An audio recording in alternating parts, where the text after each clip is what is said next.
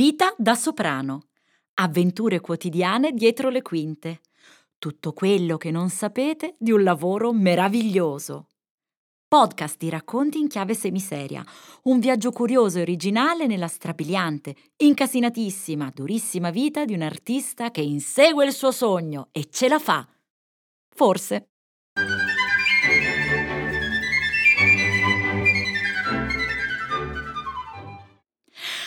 Concerti di Natale. Gioie e dolori. Parte prima. I dolori. Il Natale! Che meraviglia! Nonostante il freddo e la neve, il cuore si scioglie dai gelidi obiettivi lavorativi per abbracciare la tradizione con tutto il suo calore.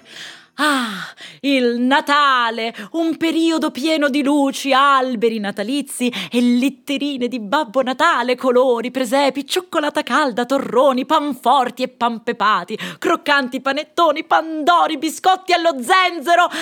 Ah, oh, mi sta a fangrassà. Ah.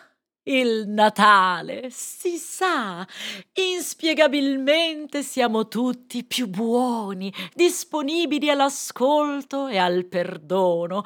Compriamo il regalo persino alla zia più acida e andiamo a trovare anche i parenti di cui non ci importa niente durante l'anno, ma a Natale li andiamo a trovare e sorridiamo alla collega di lavoro antipatica e facciamo la fila con pazienza davanti alle casse. Persino i pensionati non ti passano più davanti e poi tutti, e dico tutti, si ricordano della musica. Eh sì. Proprio così. A Natale, improvvisamente, la musica entra nel quotidiano e te la ritrovi dovunque. Nei campanellini che tintinnano tra le corone di vischio di pungitopo o nei collari delle renne di Babbo Natale, quelle vere, e poi in tutti gli oggettini meccanici, gli angioletti carillon Improvvisamente anche i più resti si addentrano ad ascoltare dei concerti e tutti diventano amanti dei canti di coro, rispolverando quella magica parola che è polifonia.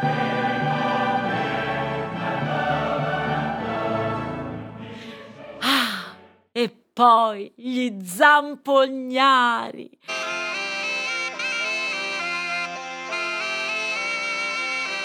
che passano suonando tra le casette dei mercatini di Natale, cozzando con la musica orribilmente che viene fuori dagli autoparlanti stonati che spuntano come funghi tra le casette dei mercatini di Natale.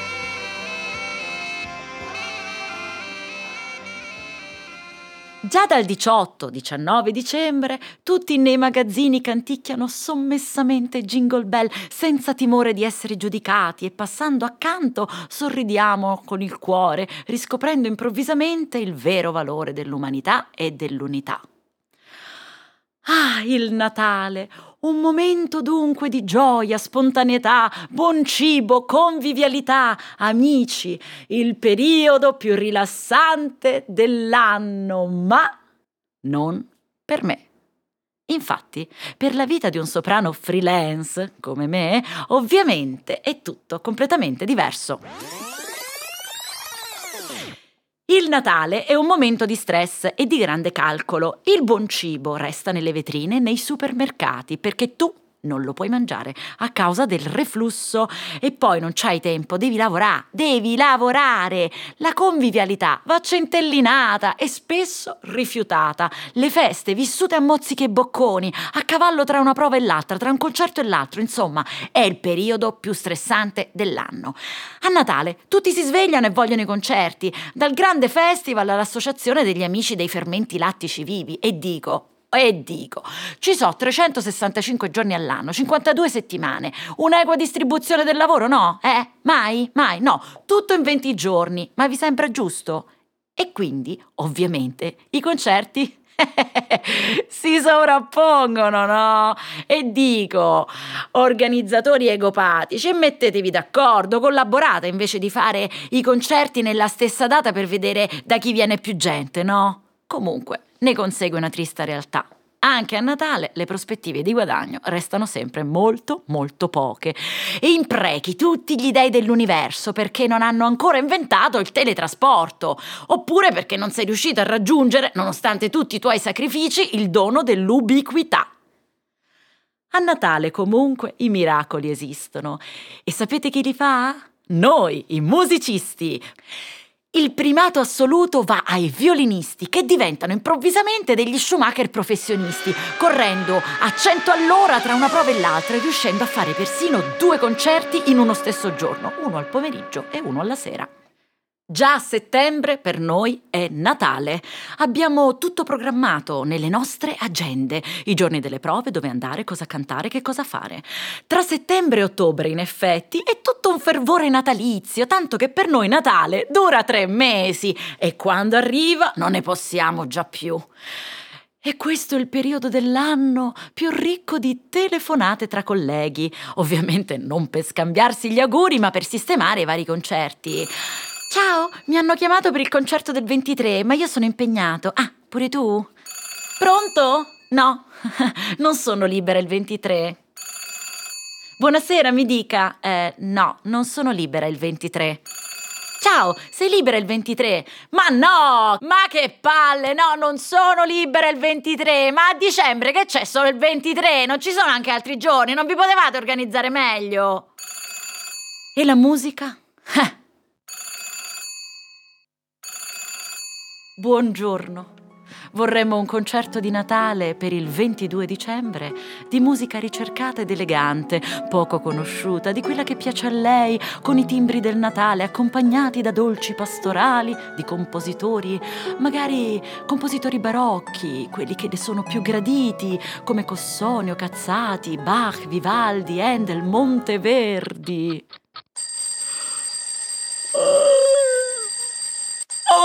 no! Che cavolo, era un sogno! Il concerto è il 23, il programma è Astro del Ciel, tu scendi dalle stelle, Jingle Bell e qualche altro brano con gli arrangiamenti più improbabili. Ma qua bisogna cedere. Natale è Natale.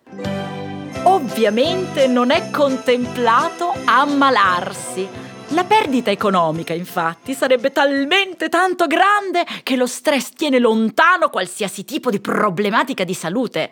E non ci prova, eh. D'altronde il corpo lo sa. O malattia oggi o fame domani. Quindi, almeno 15 giorni prima dei concerti natalizi, clausura totale, totale. Niente torroni, niente panettoni, niente uscite, niente cene, niente divertimento, niente chiacchierate, niente saluti al telefono, manco con la nonna. Beh no, dai, con la nonna sì, però solo con la nonna, eh. Arrivato il periodo natalizio con in faccia stampati sorrisi adatti alla circostanza, ci si avventura nei luoghi del concerto, sfidando pioggia, neve, nebbia, ghiaccio, intrepidi come veri eroi che vanno in battaglia. Abbiamo studiato, siamo preparati e da settembre che studiamo, stiamo sul pezzo, unica incognita.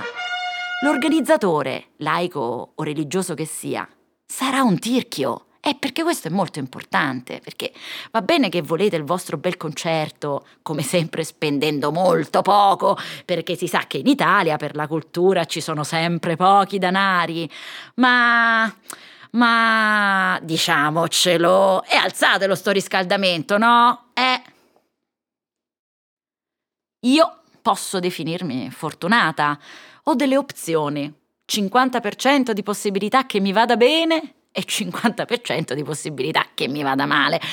Ma io penso a quei poveri colleghi, jazzisti o poppettari, che sono costretti a esibirsi all'aperto, al freddo, al gelo, al freddo, al gelo, magari in mezzo ai mercatini. E basta con sta storia di animare con i momenti musicali i mercatini qui e lì. Ma sti organizzatori non gli viene in mente che è una tortura subumana fare cantare la gente al freddo? Comunque, per tutti i musicisti classici o moderni, una regola è chiara. Sopravvivenza natalizia!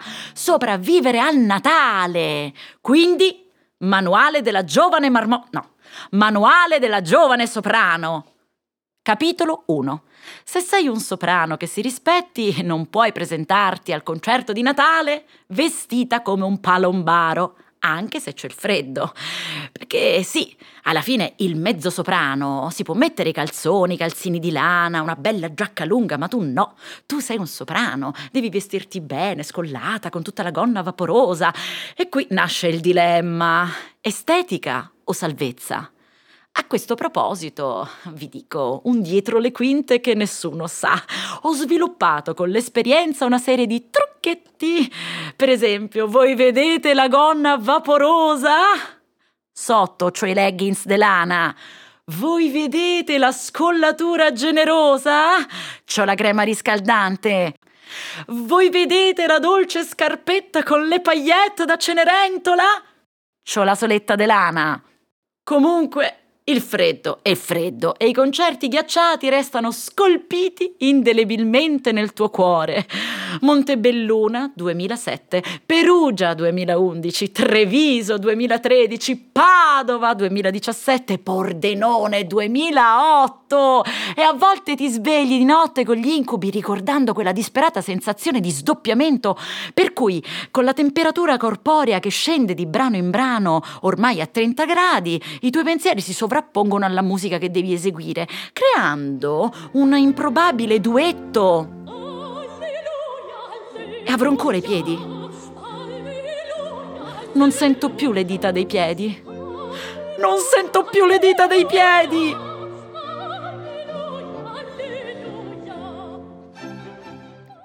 Poi uno spazio deve essere dato anche alle frasi storiche che restano scolpite nella tua mente. Eh, quella da primo premio resta Anno 2001 Viterbo. Organizzatore, Chiesa Gelida. Coraggio, coraggio. Tanto anche Gesù bambino è nato al freddo al gelo. Sì, ma mica doveva cantare. E comunque il freddo a Nazareth non sarà mica come il freddo a Venzone, la chiesa con più spifferi della mia vita e una volta da Asiago, più che una cantante sembrava una tabagista, la chiesa era talmente gelida che mi usciva la nuvoletta di fiato ogni strofa. E poi a Verona, nei momenti di pausa mandavo a riscaldare a cucciata i piedi dell'organista che, furbone, si era prontamente portato una stufetta.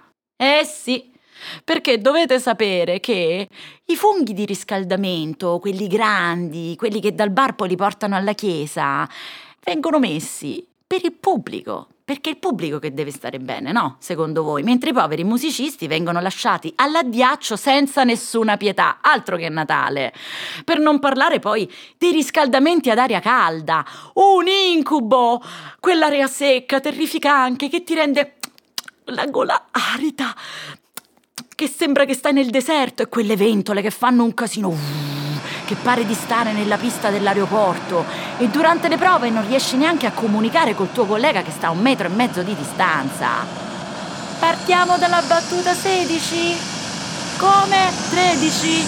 No, 16! Ah, ho capito! Come non hai sentito? E spento il riscaldamento, tempo 3 minuti, gelo.